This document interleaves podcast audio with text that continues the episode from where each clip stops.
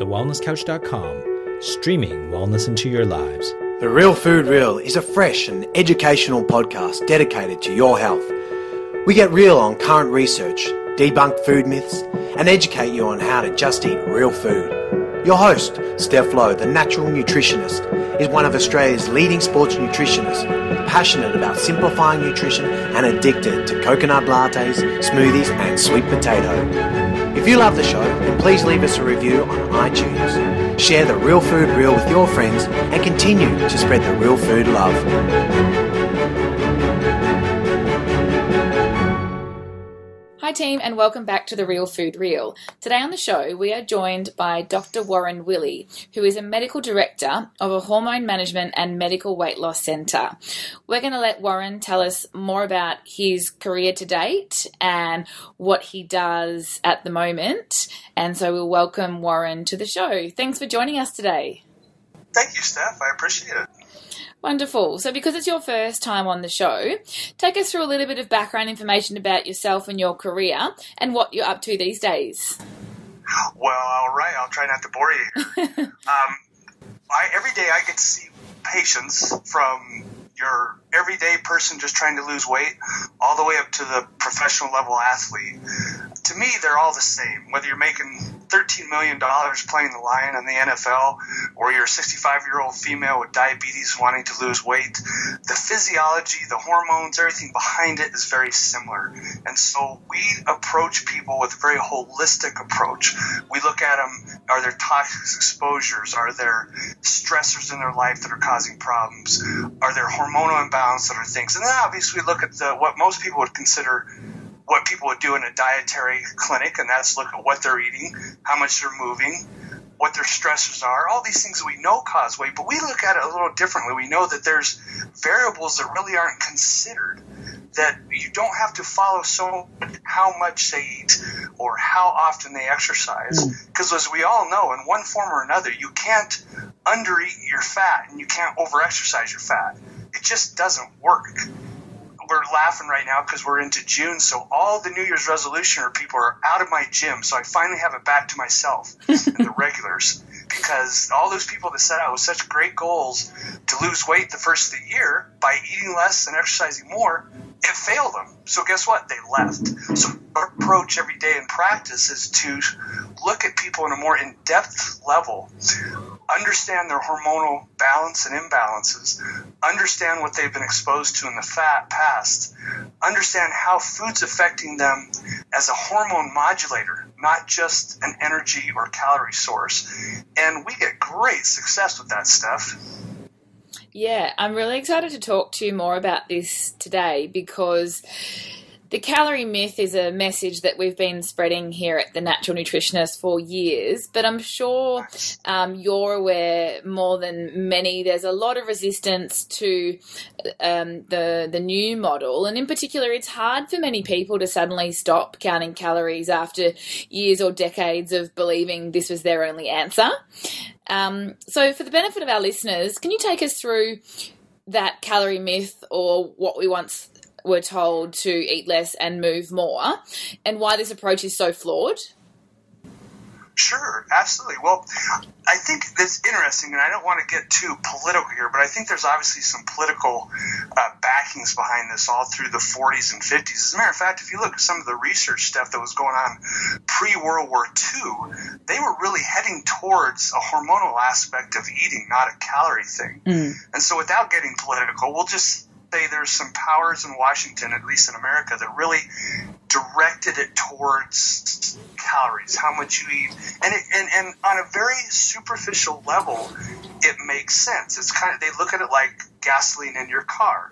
You need a tank of gas to go somewhere. When you run out of gas, you run out of ability to move anywhere. And so calories, being a form of energy, as you know, and I'll use those words interchangeably quite a bit. And so forgive me if I do that without thinking, but energy is a form, or calories are a form of energy, as you know, Steph. So we looked at it as if a fat cell has 3,500 calories in it, and we undereat that, so we make our bodies utilize some of those calories, we'll lose fat. Utilization being we don't refill that gas tank, and or we if you drive the car farther or more. And so we have this fluctuation in the energy intake and output of our bodies, which then shows up as changes in scale weight. Now, there's a couple inborn errors in that too, if I may. I think some of the studies that have shown that are on leaner people, because I found in my practice,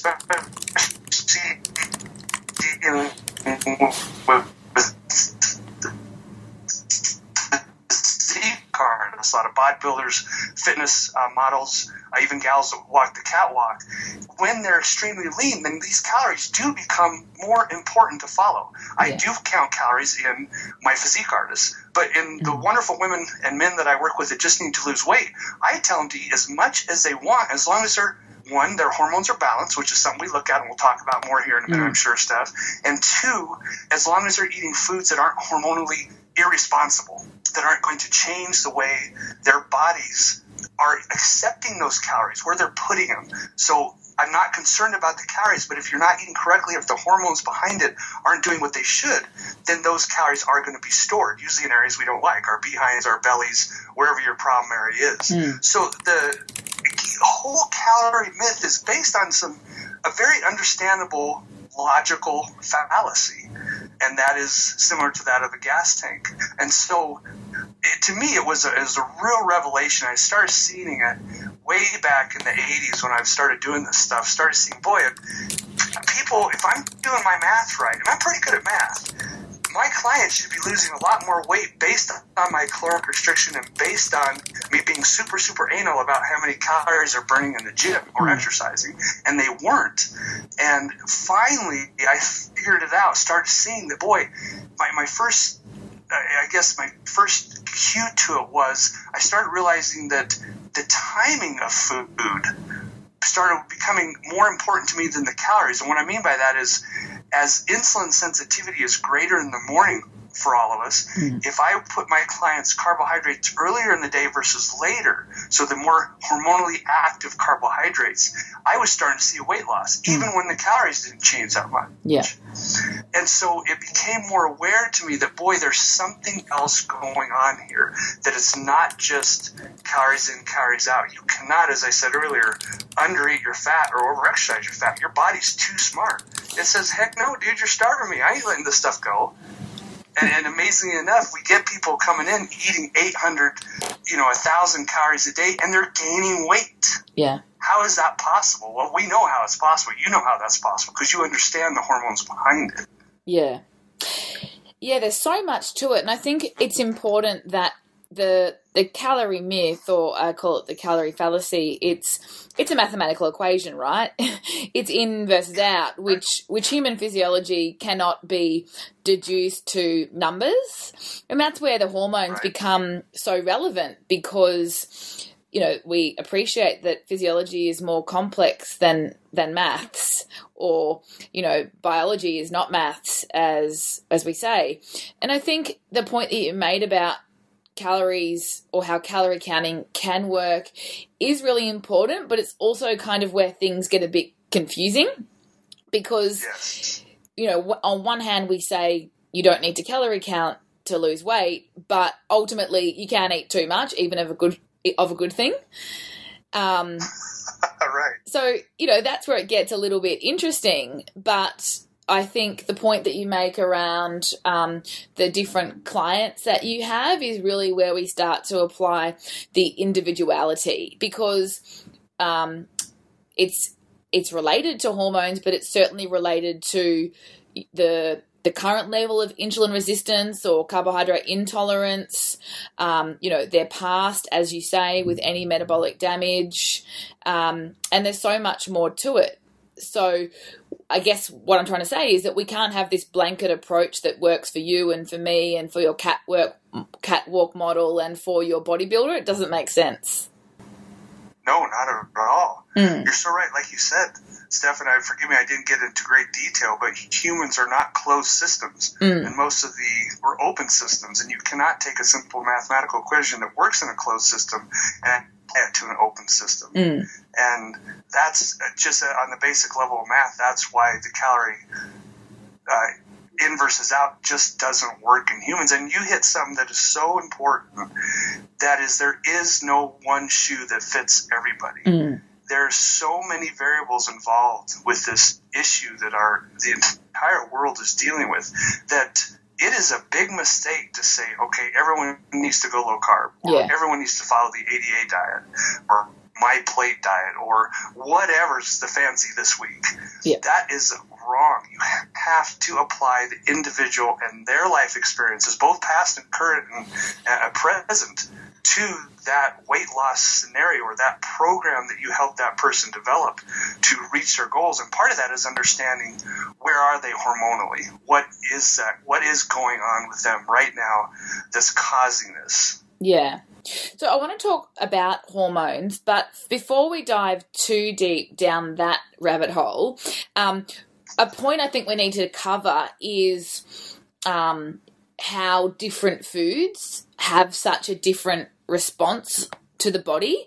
So if we go back to our calorie counting days, what that essentially says is that, you know, 1,200 calories of broccoli is the same as 1,200 calories of lollies, which, leading into our hormone discussion, let's uncover why foods are so different from a hormonal response and metabolic environment point of view. Sure. You know, there's a very interesting saying, I think, that you'll find applicable there. It's not the food you eat, it's what your body does with the food you eat. Yeah. And that's why that 1,200 calories in those two examples is so very different, because our body sees it and utilizes it differently. The hormones respond to it differently. In answering that question, Steph, I think one thing we have to realize too is part of that individuality is, where is the person's starting point? So a person with insulin resistance is very, very different than a person without. Yeah. A woman going through menopause, or even perimenopause, 5-10 years before she hits it, is very, very different from a 20-year-old girl that's not even close, because of the hormonal differences. And so a person's starting point has to be recognized and understood. Their disease states have to be recognized and understood. Their stress levels, so the way cortisol and the stress hormone are interacting, have to be understood. We have to understand their mindset, because you remember, hormones that tend to get forgot when we talk about food are the brain hormones, the neurotransmitters, serotonin, dopamine, glutamate. These hormones change based on what crosses our lips. And so understanding the starting point, that it's not necessarily the food you eat, but it's what your body does with the food you eat, it's the place to start with this, down this hormonal road, if you will.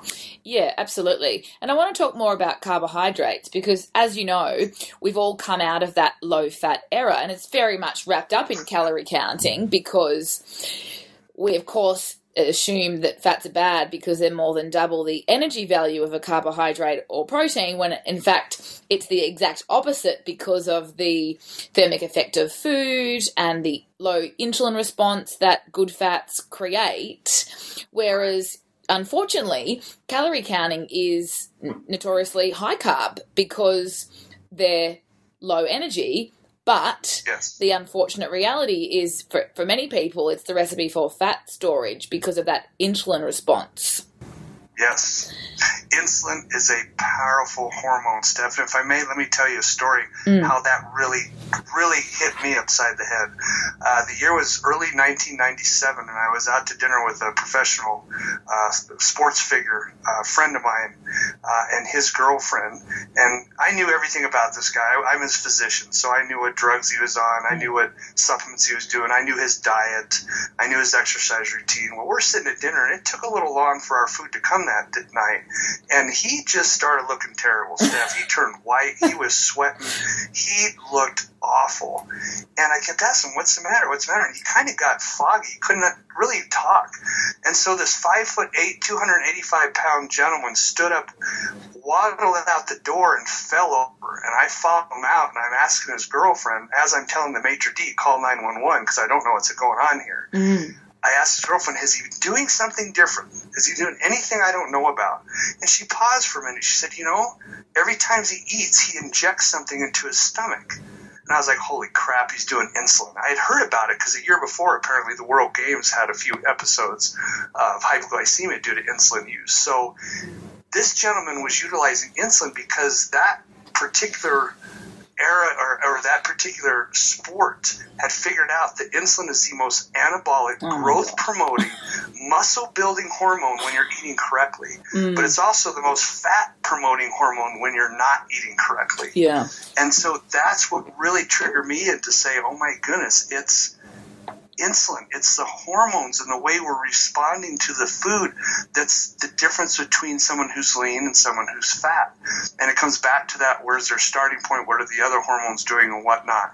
And that was the time, Steph, that I realized, my goodness, this is a hormonal thing. And so from that time forward, I changed all my eating plans. I changed all of my exercise routines, everything to kind of focus around initially insulin. Because to kind of get into your question, carbohydrates cause a very rapid insulin response. And good carbs, bad carbs, I don't think we have to get into that. I think we have to understand that those things cause insulin to rise rather rapidly, particularly the processed carbs or the carbs that are in liquid form, so pops, energy drinks, beer. Sorry for all the beer drinkers out there, but the form of food, as you know, also is very important because of the hormonal response to it. And that's why I hear all the time in my practice, and I'm sure you do in yours, boy, doc, I just quit drinking pop and I lost 15 pounds. Well, yeah. And that you didn't lose 15 pounds of calories. You lost 15 pounds because you lowered insulin. Yeah. Right? For sure. And that is just so vital for people to understand. And the part of the problem with this, the whole cascade of hormones, when insulin spikes with the carbohydrate, you also have a spike in serotonin, your brain hormone, your happy hormone, if you will. Most of our antidepressants, at least the real popular ones, such as Lexapro, Celexa, Prozac, all those are what we call selective serotonin reuptake inhibitors. So you really want to rush a serotonin, go eat a donut and some chocolate milk. And that's going to raise serotonin. So that's how we get into this addictive cycle of eating, again, back to the hormones and back to insulin. Yeah, for sure. And I'll just jump back for a second there because I do really want to clarify that point. I think when I talk about carbohydrates, I'm always very careful to split them into two groups. You know, on one hand, we've got our refined carbohydrates, which clearly we need to reduce, if not eliminate. But on the other, we've got our whole food carbohydrates. And although it can be simplified to the same macronutrient, the hormonal response is different, right? Yes, very, very different. Yeah. So I think that's really – go on. Oh, I was just saying that's why I really focus on it's what your body does with the food that we have to understand. Yeah, for sure. Yeah.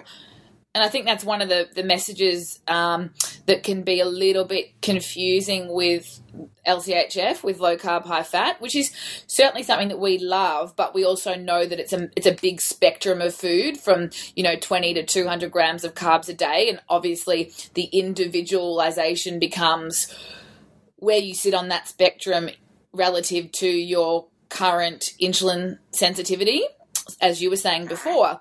But suddenly, somewhere in that message, people become afraid of whole food carbs as well. Yes, unfortunately. Yeah, so I think it's really important that we do clarify that because, as you mentioned at the start, we know that in the morning we have greater insulin sensitivity, so we can be quite strategic with our with our intake of whole food carbohydrates. We don't need to demonize a natural whole food. Right, absolutely. I do our best in clinical practice never to criminalize any food, except the processed stuff, of course, but really help people understand that difference. What is a good carbohydrate as far as how your body's going to respond to it versus a quote-unquote bad carbohydrate, which your body responds in a negative way towards. Yeah, for sure. So let's talk more about serotonin, because I think that's a really interesting hormone. You speak about what the SSRIs do, and that's obviously the artificial rise in serotonin, but obviously carbohydrates do the same. So people always say to me, why do I want this food? Why do I find it really hard to stop eating bread or donuts or whatever it might be? But they produce this hormone, this serotonin, so they make us feel happy, short term at least, right? Yes, very much so. Serotonin is your happy hormone along with dopamine, which follows its tracks. And eating, think about it. We eat at wakes and we eat at weddings. So all emotions need serotonin, be they happy or sad. And a powerful way to do that, much more powerful than the big pharma drugs, are those carbohydrates, particularly the refined ones we just said no to. They just cause a very rapid rise. And as our mom and dad taught us when we were little children, what goes up must come down. And so when that serotonin crashes, as insulin's going back down, when that stuff goes through you so rapidly, that's when you get into this terrible vicious cycle of craving. You want that feeling again. You want it back. And that's why we get into that vicious cycle of bonbons every night, is you're after that serotonin rush. Yeah, absolutely. Until you come back down and on the other side. Yes, very much so. Cool. So now I want to jump back to insulin, but a little bit of a comparison to the hormone leptin. So you spoke briefly about in your story about your client who was injecting insulin. So we know that insulin can actually be anabolic. So it's not only the fat storage baddie that we hear a lot about in the fat loss world, or even in the sort of, I think, nutrition world. So then insulin can be beneficial. But what's the difference between men and women in regards to that, and how does the hormone leptin fit in there? Oh, great question. So wherever, and let me just, for your listeners, just to clarify, leptin is a hormone that was discovered in 1994. We thought it was the end all to fat loss, that this is the hormone. And we tend to think of it, that great medical journal, the USA Today, says that leptin is an appetite hormone. So as leptin goes down, your appetite comes up. As leptin rises, your appetite comes down. It is so much more than that. Steph, I call leptin probably one of the big guns, the mother hormones. The thyroid's kind of the conductor hormone, and leptin's the mother hormone. It is the boss. Everywhere in your body there's an insulin receptor, there's a leptin receptor right next to it. Leptin tends to be very all-powerful in the sense relation to food, and one way to think about it is insulin responds to food immediately, leptin responds to food over time. So as you get insulin resistant, you get leptin resistant. As you get leptin resistant, then you lose that wonderful appetite suppression effect of it, just because like your insulin resistance, insulin receptors aren't working well, leptin receptors tend to go off, and that throws everything into haywire in your body. The other hormones, because all hormones are very, very intricately related. As leptin starts to go haywire, you become leptin resistant. Or even on the other side, Steph, and just a slightly sidetrack, as people diet, especially low carb, low calories, leptin drops rapidly. And that can cause, because that hormone again is changing, it's such a powerful hormone, that causes a disruption of the other hormones, such as the androgens, testosterone, DHEA, thyroid hormone, doesn't convert from the inactive T4 to the active T3, all related to this leptin, this hormone that responds to food over time. And I have found in my practice that when you understand leptin kinetics and you understand how to modify leptin in an eating program, then you have better appetite control, you focus more on the better foods, including the good carbohydrates, you really become more, it's more of a lifestyle plan when you focus on leptin, whereas I could truly say to focus on insulin, I'm doing a diet. So I don't know how much detail you want me to get into that. I wanted to give you a broad overview. I've got a couple of questions, so that might help. Sure. So you mentioned leptin decreases with low carb, low calorie, which is obviously problematic. What about in the case of low carb, adequate calories? I think it still decreases, but not as much. Yeah. And that is a wonderful point to make, back to why we don't calorie restrict or calorie count in our practice, in our weight loss practice, because part of my goal is I want to keep leptin happy. But part of that is when they're insulin resistant, they're leptin resistant. So eating the good foods unrestricted over time, and this is where, at least here in America, and everyone's absolutely the most impatient people in the world. If I don't have something right now, it doesn't work, right? Give it to me now. That's where the problem comes in with quote-unquote diets is if you give leptin time to work and you're actually following out a lifestyle plan, you will lose the weight. Yeah. And if you don't, if you're just looking at the quick results, you're following more insulin kinetics, you don't lose the weight because leptin doesn't have time to respond. Yeah. And that's the thing. We're so used to seeing very low-calorie diets work overnight, right? And so our expectation suddenly becomes that we should see these huge numbers falling off the scales week in, week out. And I'm sure you feel the same. I find that quite challenging to manage sometimes because I can be patient with things, but I've also been doing this for decades, and I appreciate that it's patience can be hard to find, but ultimately when we can make it a lifestyle, we're not damaging our metabolism like these very low calorie diets do, and B, it's obviously a forever thing. So it's not yo-yoing, it's completely overhauling your metabolism for life, hopefully.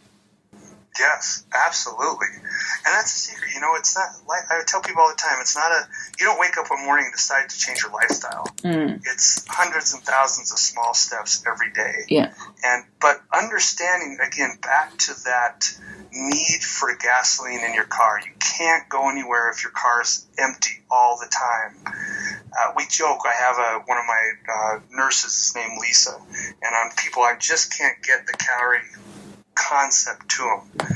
I have Lisa come in and I hand her a little tube, a surgical tube, and I say, Lisa, go outside and siphon Mrs. Jones' gas out of her car. I want to see how she does going home.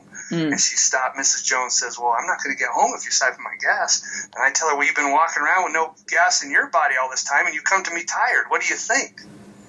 And little things like that kind of, oh, yeah, I do need to have gas. Yes. Don't worry about the calories. Let's just make sure it's the super supreme unleaded gasoline that we're eating, not the regular crap.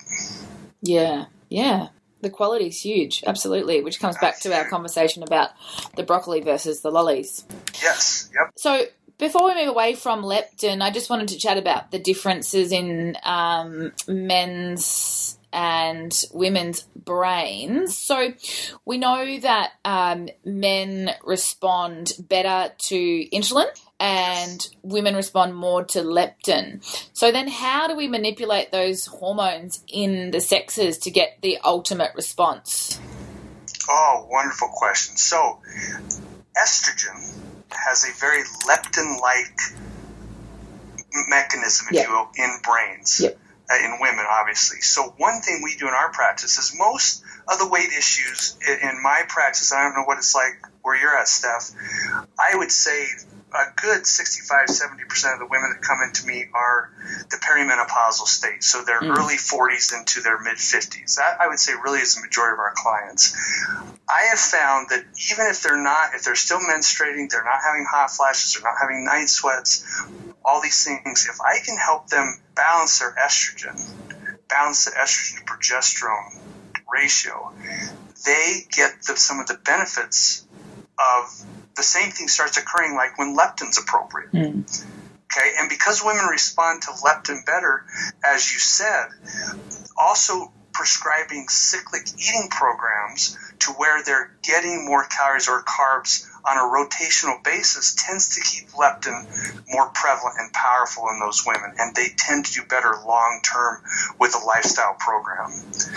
So that's two of the most common, if you will, ways that we modify or optimize leptin response in women's brains is, one, understand that estrogen has a leptin-like effect, and if they go through menopause, they start losing that estrogen, or they're on artificial birth controls, particularly the progestin-based ones such as Depo-Provera or whatnot, they're going to lose that leptin-like effect. Yeah. And we then optimize those sex hormones because we know now we're getting the benefits similar to leptin by doing that. Yeah, that's super interesting. So do you make an assumption that the woman is perimenopausal, so she has low estrogen, so she has low leptin? Is that...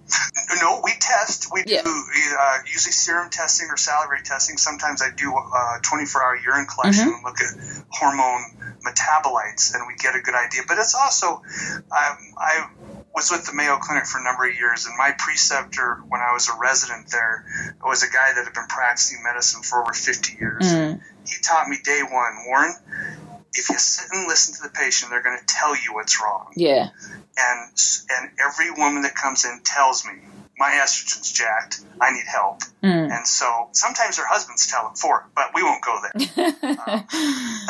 But so no, we test and look, but it's surprising stuff how bad it is. And let me bring in another thing, just talking about the yucky foods out there that are causing our issues. All the chemicals and xenoestrogens out there in our foods, that is causing estrogen-type issues because it's artificial. It's blocking the estrogen receptor from really working.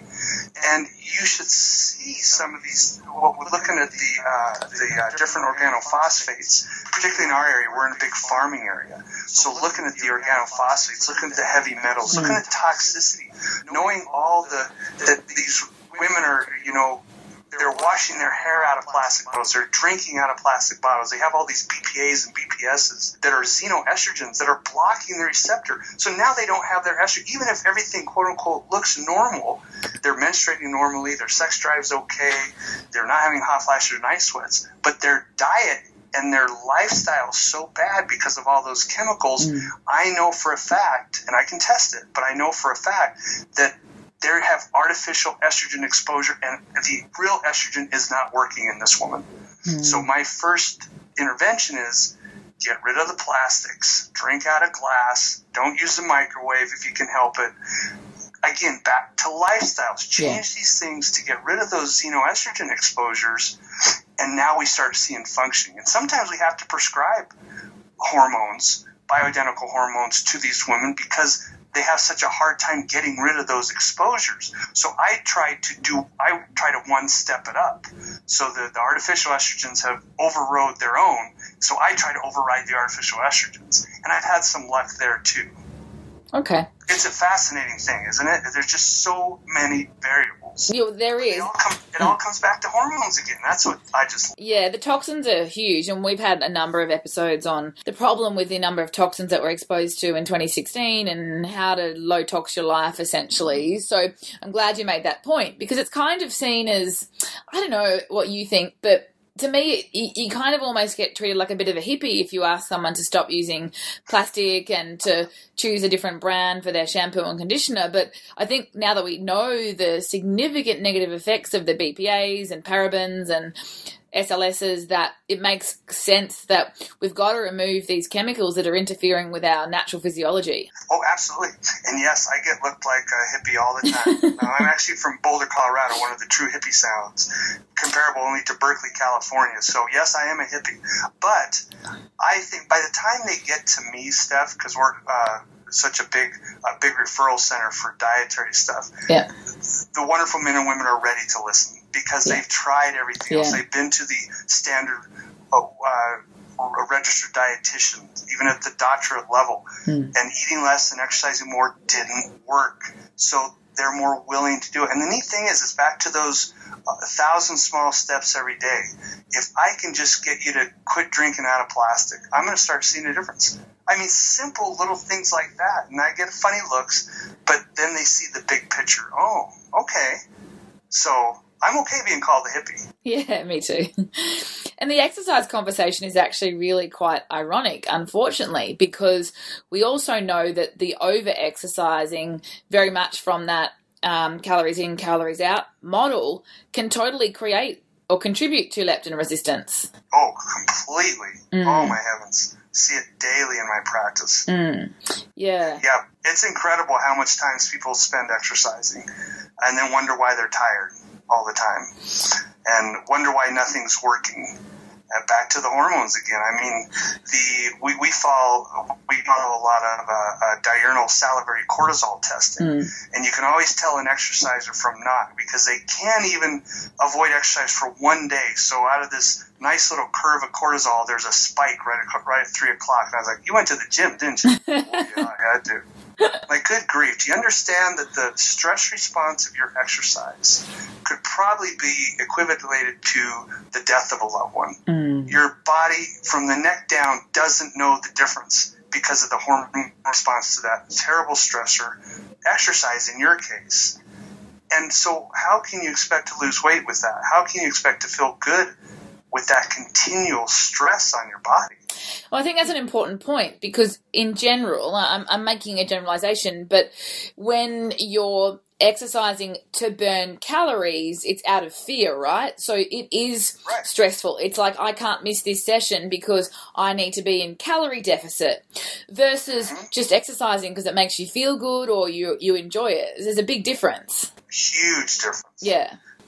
The people that do it because they enjoy it, they do it because they're concerned with their cardiorespiratory health, they do it because it's a nice social time with friends, they are successful. You're right. The people that are sitting there watching the silly numbers on the treadmill. Oh, I know, right? Watching the clock tick. It just doesn't work. Yeah. Unfortunate case of irony. So I wanted to talk more on very low-calorie diets, because we've both seen it. You mentioned someone that you see consuming 800 calories per day and still putting on body fat. So briefly just go through what the I guess the detrimental effect from a metabolic point of view and how that flows from a very low calorie diet. Absolutely. So I don't know whether in down under there you call it the set point theory or the settling point theory. Set point. Yeah, set point. So basically your metabolism. Our bodies are very wise. And one little little speech I have, if you will, elevator speech with some patients is, you know what, from the neck down, your body doesn't give a rat's you know what you look like. It's going to survive to keep the neck up alive. Yeah. And when you go on such a calorie deficit, your body wisely turns everything off. It starts slowing down. So if your basal metabolic rate and all your exercise and all your daily movements and taking the stairs instead of the elevator and all that stuff, you're a 2,500 calorie person and you start eating 800 calories, well, guess where that set point goes? It comes down to meet that because it's smart. It says, I am not getting the fuel I need, so I'm not going to take the stairs anymore. I'm too tired. I'm going to not sleep very well because my cortisol is too high. My whole adrenal axis is off. I'm not going to be able to handle the stressors of the day because I don't have the energy. And so our set point comes down, our metabolism comes down to meet that caloric amount. And so, yes, we lose some weight, a lot of it water. I mean, you know the studies when you do VLCDs or VLEDs, whatever you want to call it, you lose a lot of water, also, again, in a stress-like response. But as that metabolism comes down, that's where you start living. And you know what? That's why people come to see docs like me, is they're tired. Yeah. They're whooped. And I can go back to, okay, how much you eating? What are you doing here? Well, the kicker is once your set point has come down to there and you go back to normal, that set point's smart. Once again, your body literally says, hey, I just survived one famine. I'm not going to do that again. I'm going to stay here. And all that extra garbage you put in because of the hormone response, again, you start storing weight. You start packing it on. Yeah. There's a couple of great studies out there. One particular, I can't think of the author's name, forgive me, but it's from Harvard, that showed in our rat friends that after a rapid weight loss on a very low-calorie diet, the propensity to gain weight is 300 times what it was prior to the diet. And I think we can all attest to that. Anyone that's yo-yoed before, when they lost 40 pounds and wound up gaining 60, has seen that. And that's why after a very low-calorie diet, even if it's medically prescribed stuff, so something like MetaFast, Optifast, New Direction, and whatnot, even if it's quote-unquote medically monitored, the body figures it out. Even if it's surgery, if I may, the bariatric surgeries, whatever type, the body eventually figures this out. and you've changed your metabolic rate or set point, and your body starts putting weight back on to protect itself. Yeah, I totally agree. And I wanted to talk about one particular very low-calorie diet, which is the HCG diet, which look, I'm just going to say it bluntly, it infuriates me because I am sick of the marketing materials speaking of improving and resetting your metabolism and burning fat, and I just think it's a disaster. Amen, sister. Okay, good. I'm glad we're on the same page there. Just for the benefit of our listeners who haven't heard of the HCG, I just wanted to talk more about, because I think this is a mathematical equation as well. So, you know, we see HCG increase in pregnancy to store fat. So the other side of the equation is, like, keep it low and burn fat. Is that the way you think it's kind of been deduced? You know, here's and I'm going to sound like I'm exalting it. I'm not. I'm just telling you what the marketing world is saying. Yeah. So there's two. HCG is a polypeptide, and there are two subunits. The alpha unit looks like TSH, so thyroid stimulating hormone. So the theory is you increase thyroid output when you take HCG. The beta subunit looks like luteinizing hormone. So luteinizing hormone is responsible for increasing androgen production, testosterone being primary. And testosterone, we know, is a fat burner. It increases lipoprotein lipase. It lowers inflammatory cytokines, tissue necrosis factor, interleukin-1, increases interleukin-10, the anti-inflammatory cytokine. So the proponents of that are pushing that, and that's why they're saying, okay, because of the hormonal response of HCG, you are changing your set point, and therefore this diet is successful. But I'm going to come back to your camp and say, wait a minute. Your body's not that stupid. Again, if you go back to the hormonal aspect of eating and how our bodies respond, our bodies figure this stuff out, and you're still only eating 600 calories a day. Yeah. It's going to figure it out, and it's not going to work.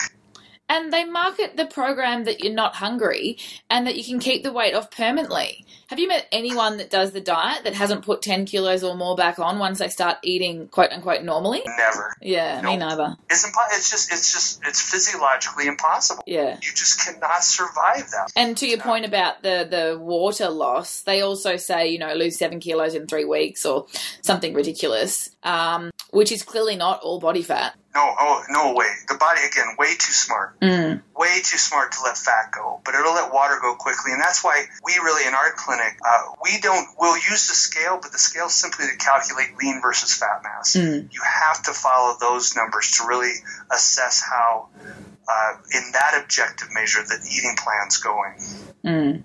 Yeah.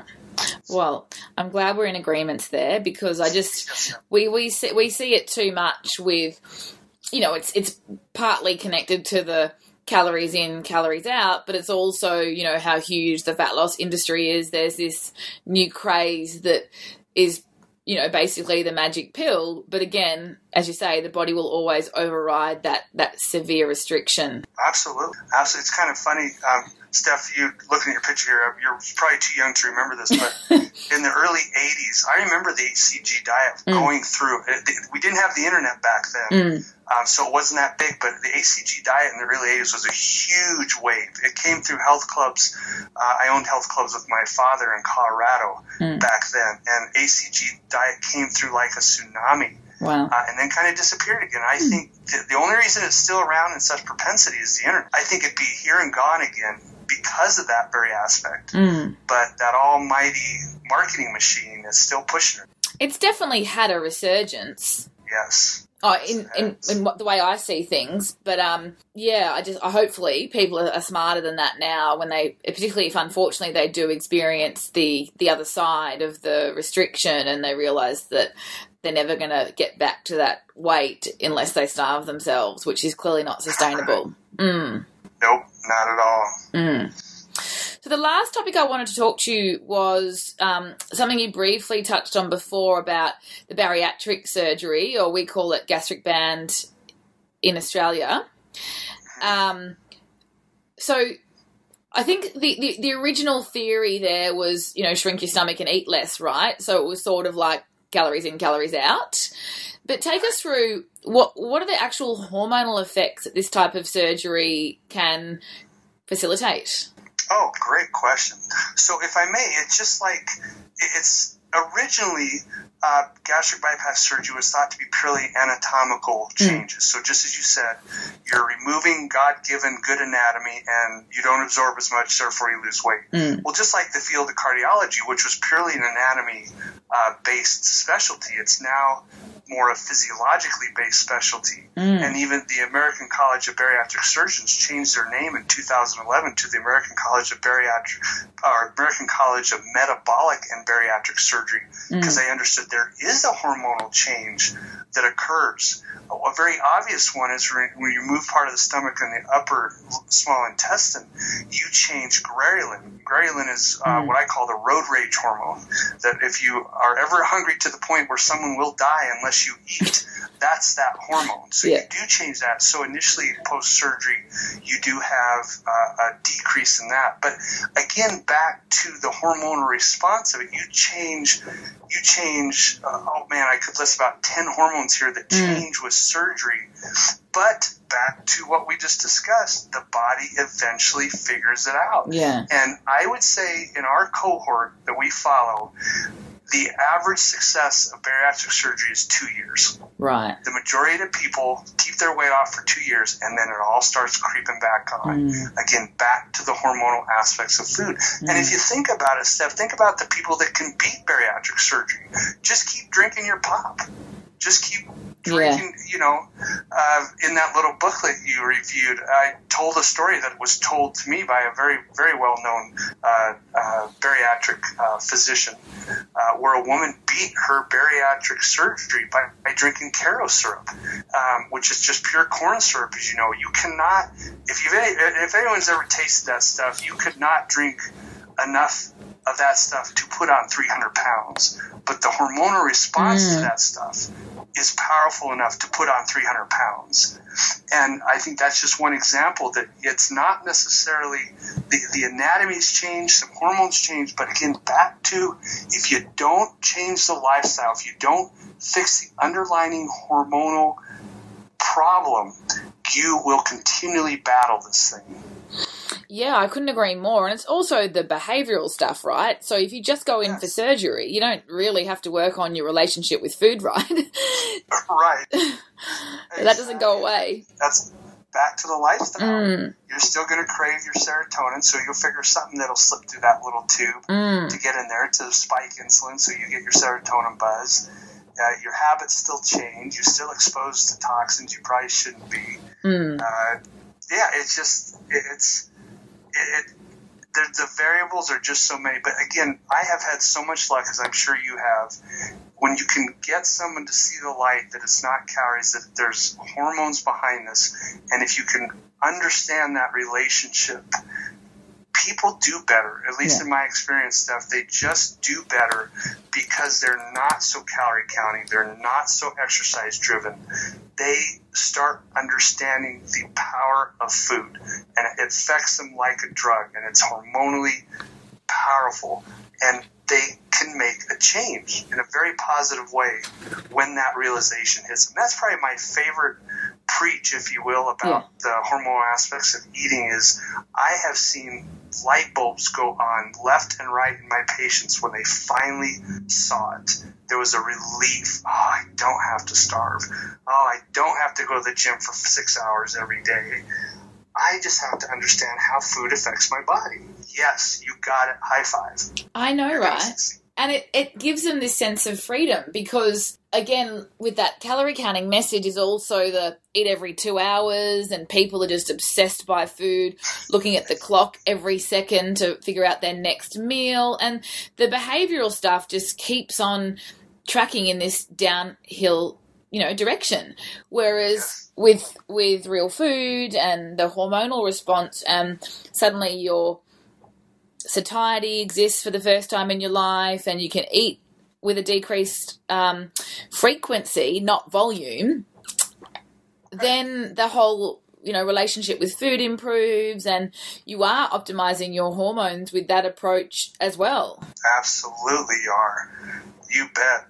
there, that's so funny you said the low frequency thing. That's an argument I get into quite frequently. Yeah, me too. Especially in the physique world. They really think you have to eat 7-8 times a day to maintain a physique. And I say, okay, so I'm going to consider your caloric theory correct right now.